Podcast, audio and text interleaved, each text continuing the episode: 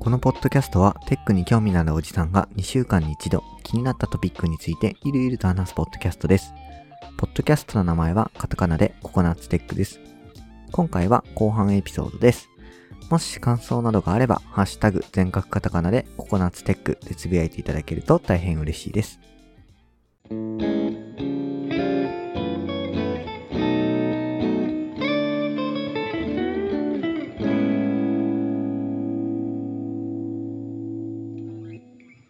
じゃあ、えー次の記事ですね。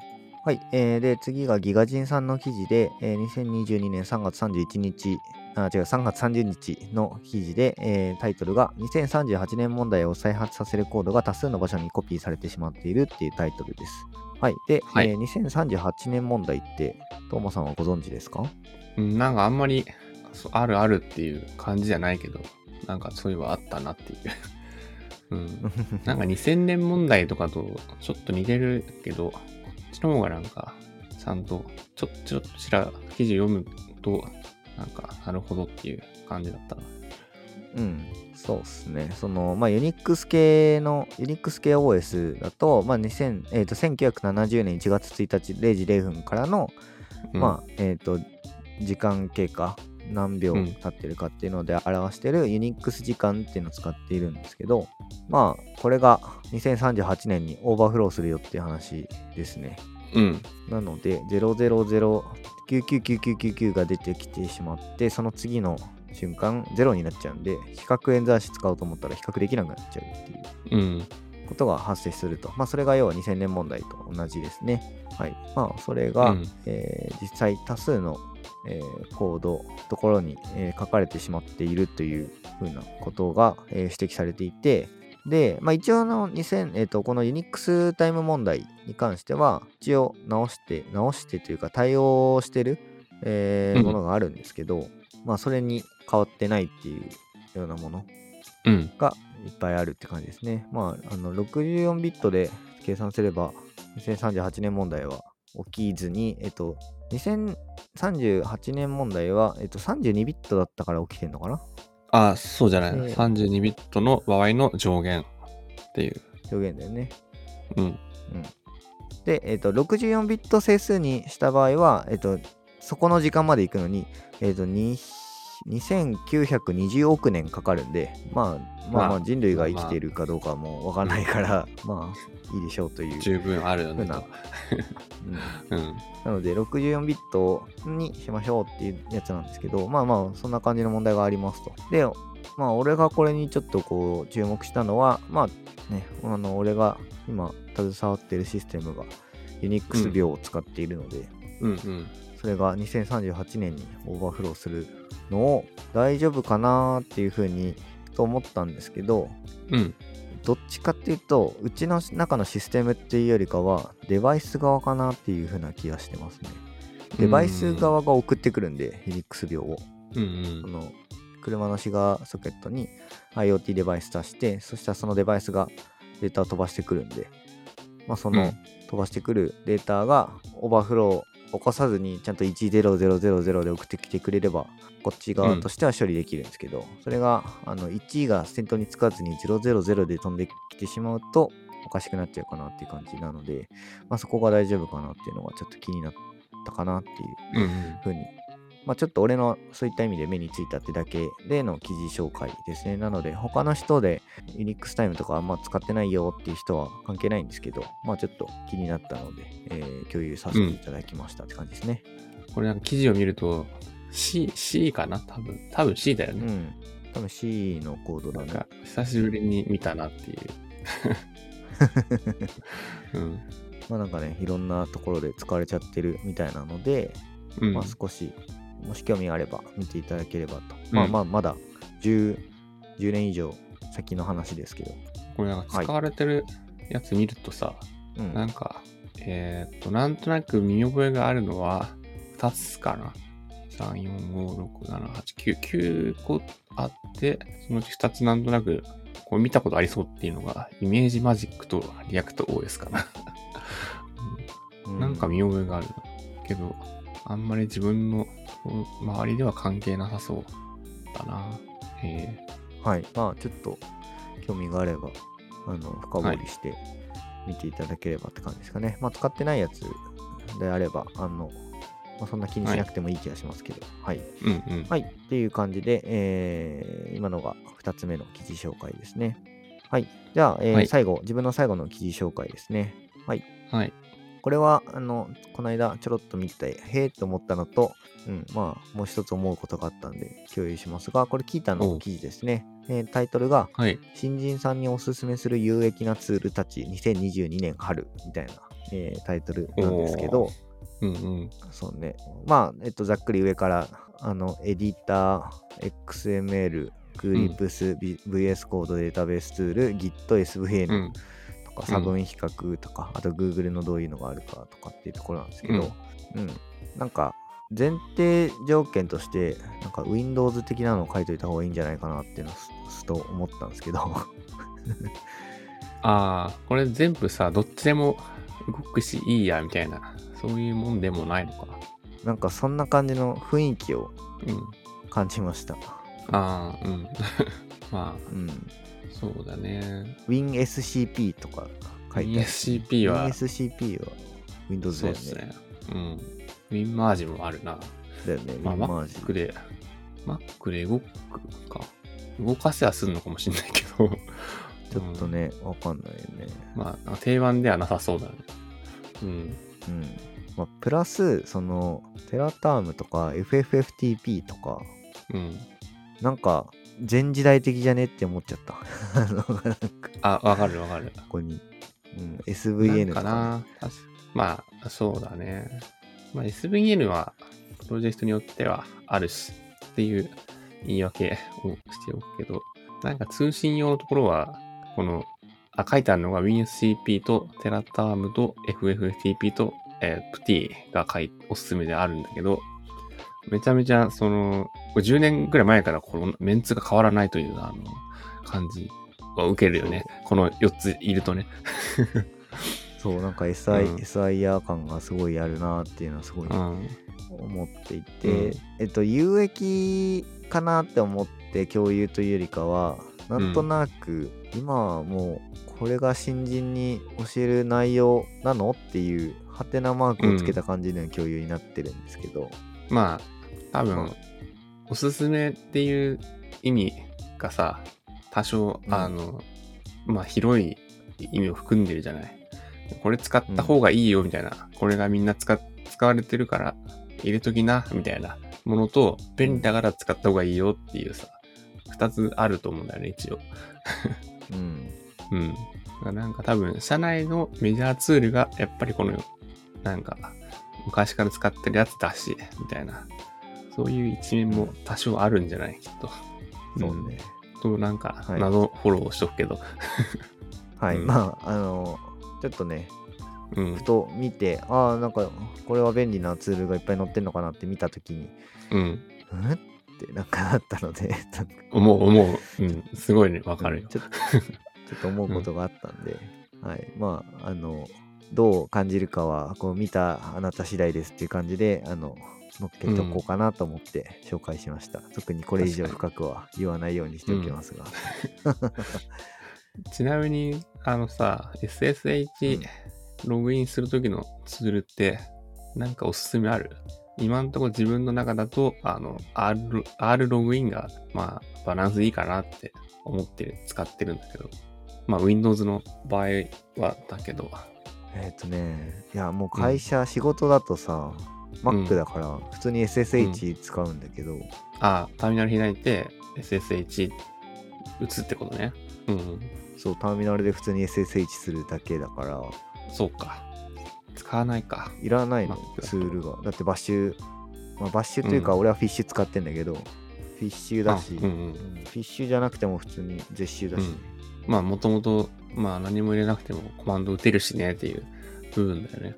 だし、Windows だったら WSL2 から SSH すればよかったりするんじゃない？どうなんだろう ?SSH 通信関係は WSL2 どうなんだよ？ダメなのかな？あんま使ったことないからわかんないけど。うん、なんか、使ったこと俺もないから、まあできると思うけど、全然問題ないと思うけど、なんか、こう新人にさ、これじゃあこのコマンド打ってこうやっておけばいいよってさ、なんか言いづらいじゃん。とまあ、こんな過保護にならなくてもいいんだけど、なんか、うん、そういうところで、ね、なんか、使ってんのあるのかなっていうのが、割と気になったので聞いてみた。意味だと Windows を仕事で使ってないので、SSH する機会が Windows 上だとないかな、俺は。ないから、うん、まあ、わかりました。うん、はい、わかりません、お力になれず。いや、大丈夫はいです。なんで、周りには、私は R ロ R ログインをお勧めしていこうと思います。はい。はい。はい。ありがとうございます。はい。はい。っていう感じで自分は以上ですね。はい。はい。たらじゃあ、トモさんおはい願いします。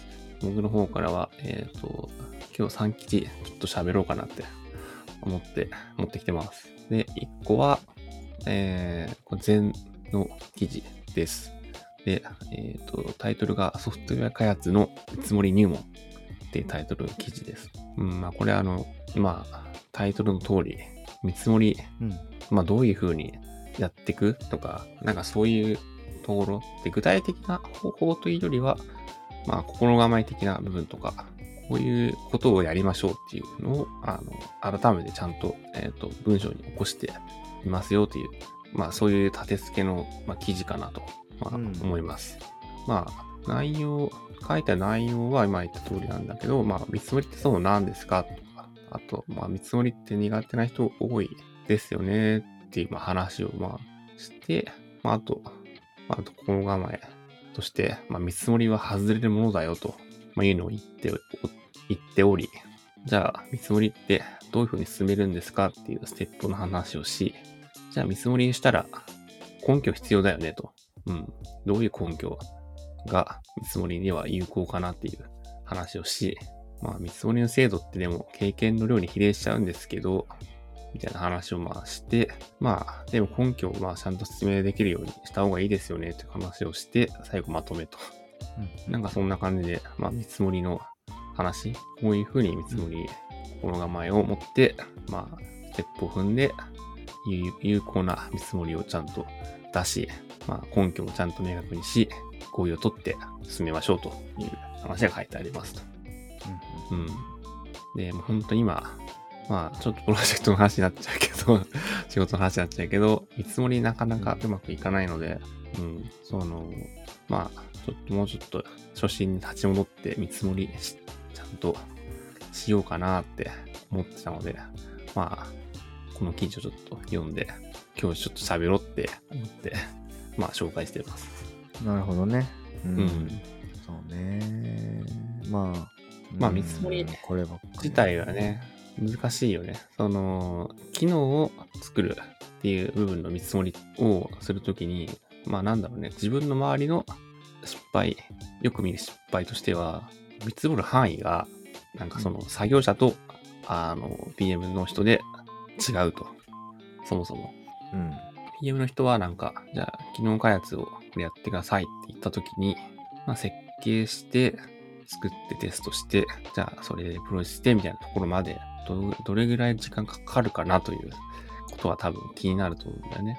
で、作業者の人はなんかその、言われた時のそのテンションとかがあんまりこう伝わってなくて、ちょっと作ってみましたみたいな感じで、こう、まあ1日2日でちょっとやってみますねみたいな、生返事をして、なんか、そのままズレズレのまま作ってみた結果なんか、これじゃ全然ダメだね、これじゃちょっと。どうなってんの？どういつできるんだいっていう なんかそんな感じのことがなんか、まあ、よく見たかなっていう感じ。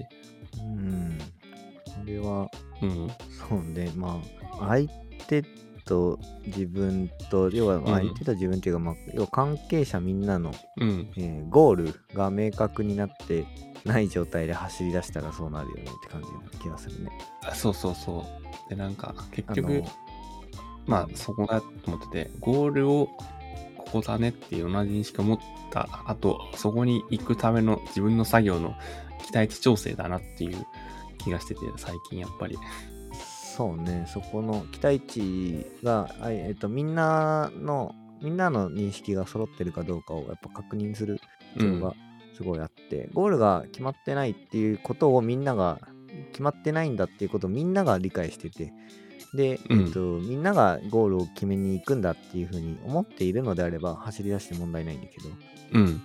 これがゴールだって分かってる状態、なんか知ってる人がいて、うん。みたいな感じだと、でも他の人は何も、ね、そそんなゴール知らんがなっていう、うんなったらう、んそれはね、残念な結果を招く気がするうん。うん。うん。と、うん。で、あと見積もりって、まあ、ちょっとこれまた別の話かもしれないけど、うんな何を見積もるのかっていうところでまた問題が出てくる気がするけど、これはあれだよね、いつまでにできるっていう期間の見積もりだよね。ああ、そうだ、これ、この記事であ触ってる話としてはそうだね。作業の、まあ、時間とかっていう話。うん。まあ、作業量とか、うん。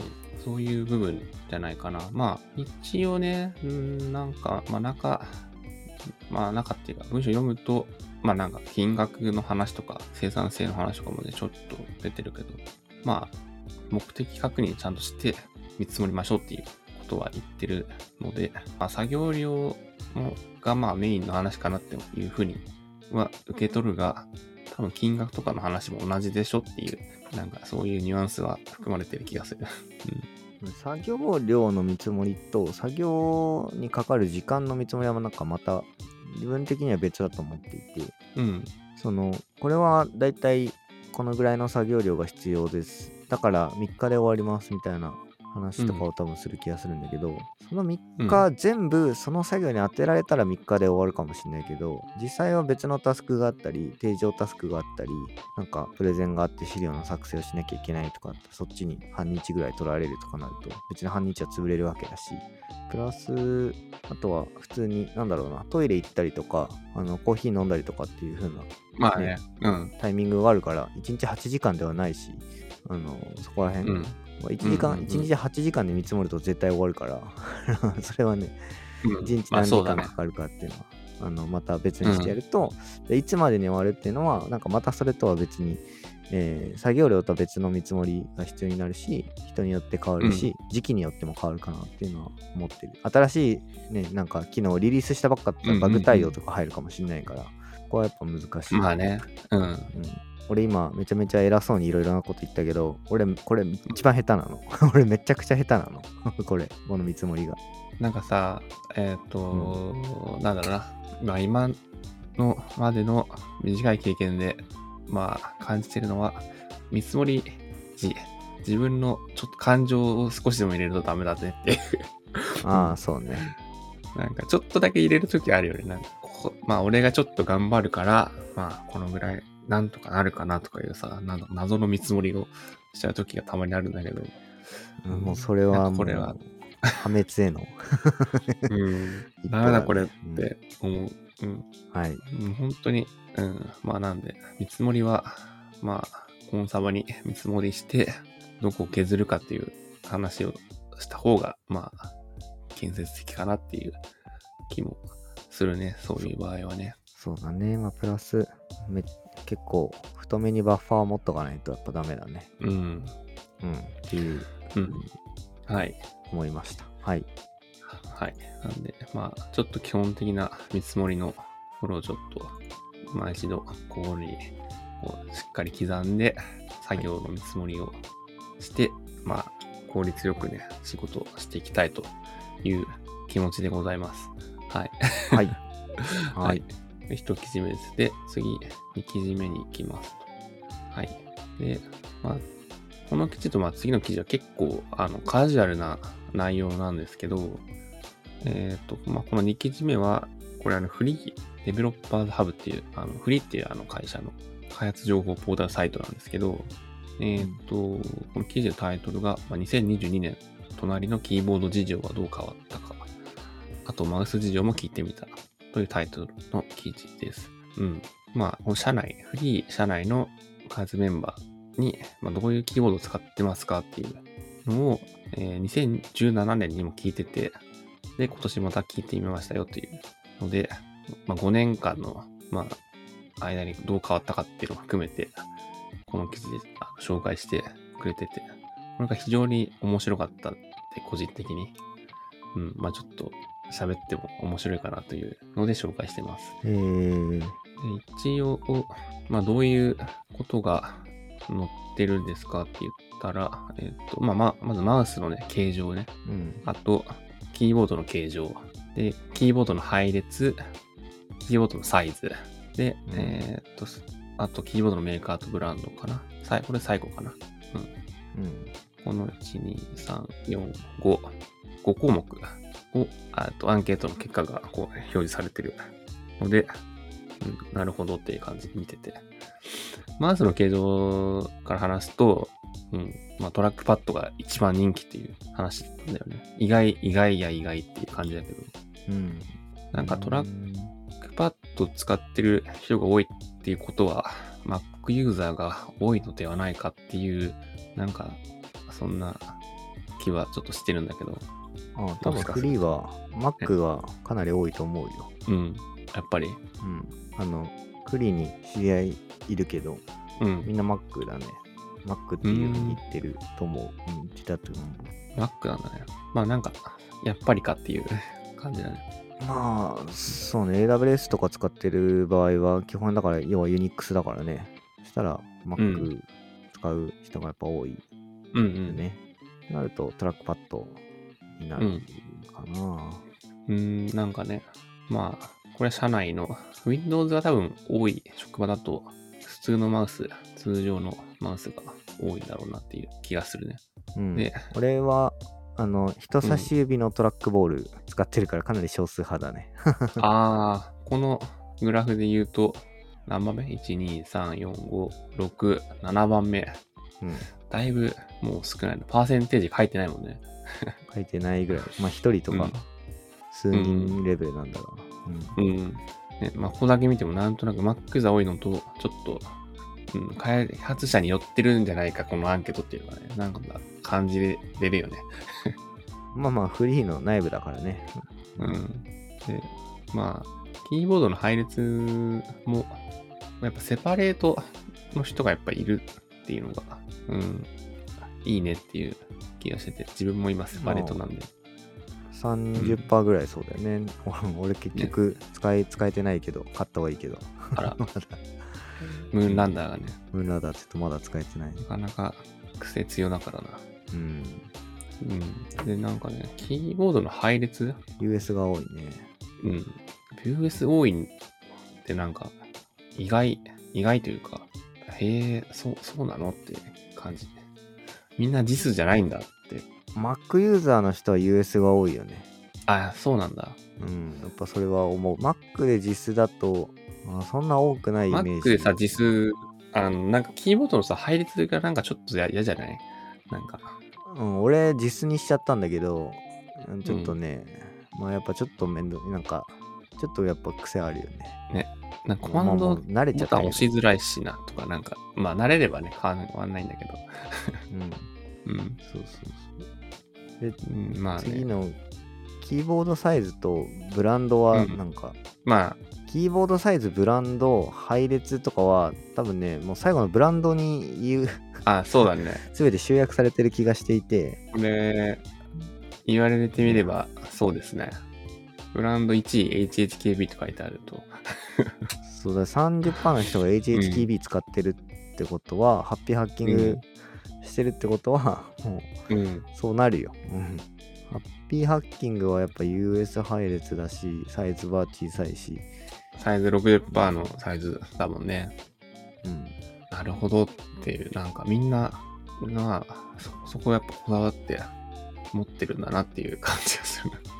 自分のキーボード買ってるんだろうな。うん。まあなんか俺はハッピーハッキングはあんまり触ったことはないからあんまり知らないんだけど、やっぱなんか使ったことある人は、ああの病みつきになりますよっていうふうに言われた。言うよね。うん。まだわかんないけどな。触ったことないからな。もうね、ちょっと高いからね。うん。3万円ぐらいうん、なんかかな結構するよね。うん。うん。いやー、手が、手が出ないんだよな。福利厚生でなんか無料でもらえたりしないかな。なうまい話あるかね。いやー、なんか、キーボードは人人権っつって。そういうまあ手当がね、ああればいいんだけどね。嬉しいけどね。ううん。ん。まあ贅沢品ですよ。はい。なんで、ちょっと、これね。で、うん、なんかフリーの社内のなんか、どういう雰囲気、ね、なのかが、なんとなくこう、見えるアンケート欄っていうのをなんか全部見て、眺めてちょっと思ったね。うん。はい。はい。そんなちょっと記事でした。最後です。えっ、と、これが WebGL 総本山 .org。WebGL 総合取扱い。WebGL 総本山っていうページ、ホームページなんですけど、うん。その3月18日の記事ですが、タイトルが Next.js と React3 Fiber で構築された Web ベースのメタバースの形を模索する草原がすごいっていうタイトルの記事です。えー、これ早い話が、まあ、草原っていうあの、なんかウェブサイトがあるんですけど、うん。まあ、このページすごいねっていう、あの、ただそういう紹介をしている記事です。で、なんかどうすごいかって話なんですけど、ちょっとリンク踏んでもらうと、はい。見てますが。あの、わかるんですけど、まあ、ページ自体はね、あの、最初に開くと普通な感じで開くんですけど、なんか背景とか、すでに、これもう、あの、VR の空間なんですよね。すごっで、これなんかなんて言ったらいいかわかんないんだけど、ホームページの背景が、ホームページって見てスクロールしていくのとなんかこう、同期して、すごいね、こう、なん、なんだろうね、メタバースをなんか参加するぞみたいなさ、ところで何もなんかハードルなくこう、なんかそういう空間に参加するというかさ、なんて言ったらいいんでしょうね、これね。なんか、ウェブページを見てて、スクロールして下に行ったら、勝手にメタバース空間に入っていたっていう感じだね。そうそうそで、あの今この会話しながら、ちょっとだう。けうん。メタバース空間を歩けた。なんか、すごいね。その音楽もなって、なんか、そうそう。あのなんか、かっこいい、ちょっとなんか、フードかぶったキャラが、うん。WSD で草原の中を歩き回ったりジャンプしたりすることができる。そうそうそう。ブラウザーで、ブラウザーだけでうん。すごい。なんか、こういう感じに、なんだろうね、ホームページみたいなのがさ、将来なくなって、こういうことになるのかなとかさ、ちょっとこう、今と違ったこうブラウザの使い方をなんとなくこう、想像させるなっていうので、まあ、面白さもあり、ちょっと、まあ、紹介しようかなと思って、思っていましたと。これは本当にすごい技術だね。へえ。で、これ、結構、 React JS うん。と、あと 3JS だね。 React と Three だね。あ、そう、 React Three Fiber っていうやつか。なんで、結局 JavaScript で書いてるっていうことなのかな？そうだね。えっと、Next.js で、うん、サーバーは動かしているね。?MGL が結局動いてるのか。なので、結局なんか、まあ、今後どうなるかわかんないけど、まあ、みんながスマホみたいな感じで VR グラスみたいなのを持っていた場合、こういうタイプのさ、ホームページにきっとなるのでは？とかね、なんかちょっと思ったりするよね。そうね。こういうのが当たり前というか、あの、いい感じに浸透していくと、多分、電脳コイルみたいな、そういう世界も近いのかな、うんなんか、うん、面白いね。てか、ゲームの敷居が下がるし、ああ、そうだね。あとは、あれかな、やっぱ VR 上で、あの、道案内とかも、一旦、うん。なんだろう、ここに集まろうぜ、みたいなのが、簡単にできる。ああ、そうそう、いいね。なんかね。そうとか、まあね、ちょっと、まあなんか、しっかりとこう VR をか考えたりとかしたことはあんまないから、VR でうん。実際どういうビジネスとかどういう風に使われるかっていうのって、ゲーム以外、うん。ゲームと、今一番あれだよね、その市場として VR が熱いのはゲームとアダルトなんだけど、それ以外何ができるかっていうのって、まだなんかこうピンときてないんだけど、多分どっかでキラーコンテンツドーンって生まれるんだろうなとは思っていて、そこにね、なんか活躍する何かが出てくるといいなと思いますね。うん。今ちょっと追加で思い出した記事があったんで、リンクをちょっと貼ったんだけど、はい。まあそれ何かっていうと、メタバースで本気で仕事するアプリが力技で実現した複合現実機能を試すっていうタイトルの記事なんですけど、どうやら VR の VR グラスにパススルー表示っていう機能がね、あるらしいんですよね。うーん。AR チックにうんできるっていうことだよね。要は VR ゴーグルとかにカメラがついてて、それが見えている内容を VR 画面上に投影しているから、うん。ゴーグルは被ってんだけどパススルーで現実世界も見えてるっていうことだよね。あ、そうそうそうそう。なんでなんか、こういうことになると、みんなが VR グラスをかぶり、みんながパススルーでされた、こう、世界を見ていた場合、完璧に電脳コイルみたいな感じに なるなっていうことを思ったのと、まあうん。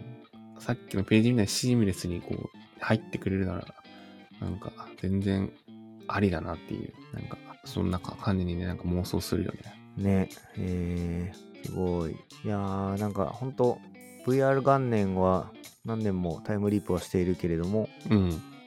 その毎回来てる元年が、なんか前回の元年を上回った元年が来てる気がするから、ね、うん。なんとかね、本当の元年はいつ来るのかっていう。なんかスマホが普及するのに、そんな時間かかんなかったと思うんだよね。うん。あの、一般的に普及っていう風に言うのに、多分うん。5年ぐらいだと思うんだよね。5年もかかってないかな。まあ、スマホはうん。うん、iPhone っていうものがあ、ね、出てきて、なんかみんな使い始めちゃったもんだから、ね。うん、なんかそれみたいなもんがなんかできればいいんだけどね。うん。そうね。まあ、クエストがそれに近いものだと思うんだけど、うん。うん。それが、なんだろう、もう一般的に、もうみんな持ってるよね、みたいな感じの時代が来ると、多分何かしらの敷地を超えて、みんなの生活の一部になるものとして出てくる気がするけどね。それがどうなんだろうな。今パッと思いつかないけど、でも何かしらある気がするな。出てくる気がする。うん。なんかね、出てきてほしいな。なんかね、いろいろけれど惜しいなと思うよな。うん、まあこの前昔もちょろっと話をしたけどうん。メタが発表してるプロジェクトカンブリア要はクエストの次のうん。VR ゴーグルとして今開発してるプロジェクトカンブリアっていうのはもしかしたら何かしらうん。シンギュラリティじゃないけど何かを超えてくる何かな可能性はあるかなとちょっと期待はしてるかな。プロジェクトカンブリア。いやー、そうだね。うん。ちょっとねまあ Facebook メタメタが潰れなければいいと思ってはいるけど。まあ、潰れはしないんじゃない？まあ、うん、即座には潰れないだろうし、あんだけそうね。社員がいる会社だから、なんとかするでしょまあまあ何かしらなんとかなると思うけどね。まあどういう感じになっていくかちょっとう。うん。まだね、未来はわからないからな。まあまあね、ちょっとわかんないけど。うん。うん。はいまあ、そうね。そうそういう未来感じる、未来感じたっていう 記事でしはい。いた。はい。やー、面白い記事ですね。いやー、いいですね。VR 買いたいけど、まだほんと買えてない、買えてないというか、まあ多分買ったらね、嫁さんにめっちゃ怒られる気がするんだよな。まあ、まあまあ、そこは家族会議してもらって。まあでも今、今はなんか、うん、あ、そうね、期待調整してもらって。うん今なんか買うもんなくない ?VR としてはさ、 Oculus Quest、まあなんか、一通り一周した感じするから、まあ、次何か出るとしたら、えっ、と、あの、PSVR2 とかじゃないかな。うん、まあ、そこにどんだけコンテンツが乗ってくれるかは、ちょっとわかんないけど。そうね、その、会社の、社長をちょっとたぶらかして、うんあの会社のそのコラボレーションツールとして、あの、ホライズンワークルームズを広めましょうよって言って、会社の経費でね、社員全員にクエストを配りましょうよっていう風にうん。そそそのかしてみようかなと思ってるけどね。ああ、それね、とりあえずね、一回 提案してみるっていう。そうそうそう。会社のものとしてになっちゃうけど、うんクエストが家にある世界を作りたい。いいね。なんかまあまあそういう何か経経費とかで落としてもらうという。うん。まあ、世界ちょっとね、たぶらかしてみたいなとは勝手に思ってます。はい。えーうんいやー、いろいろあるな。そうね。はい。まあ、以上ですね。うん。はい。じゃあまあ、時間も、うん。そうだね。時間も時間なんで終わりですかね。間なんでね。はい。ちょっと、今回は、あの、薄薄味な感じの記事紹介だったと、まあ、自分はね、思いますが、まあ、まあ、うん、こういう回があってもいいんじゃないですかね。いいよ。気軽はに聞けるから。うん。うん。はい。ということで、えー、じゃあ、以上で終了したいと思います。はい。じゃあ、ここまでお聞きくださりありがとうございました。終わります。はい。ありがとうございました。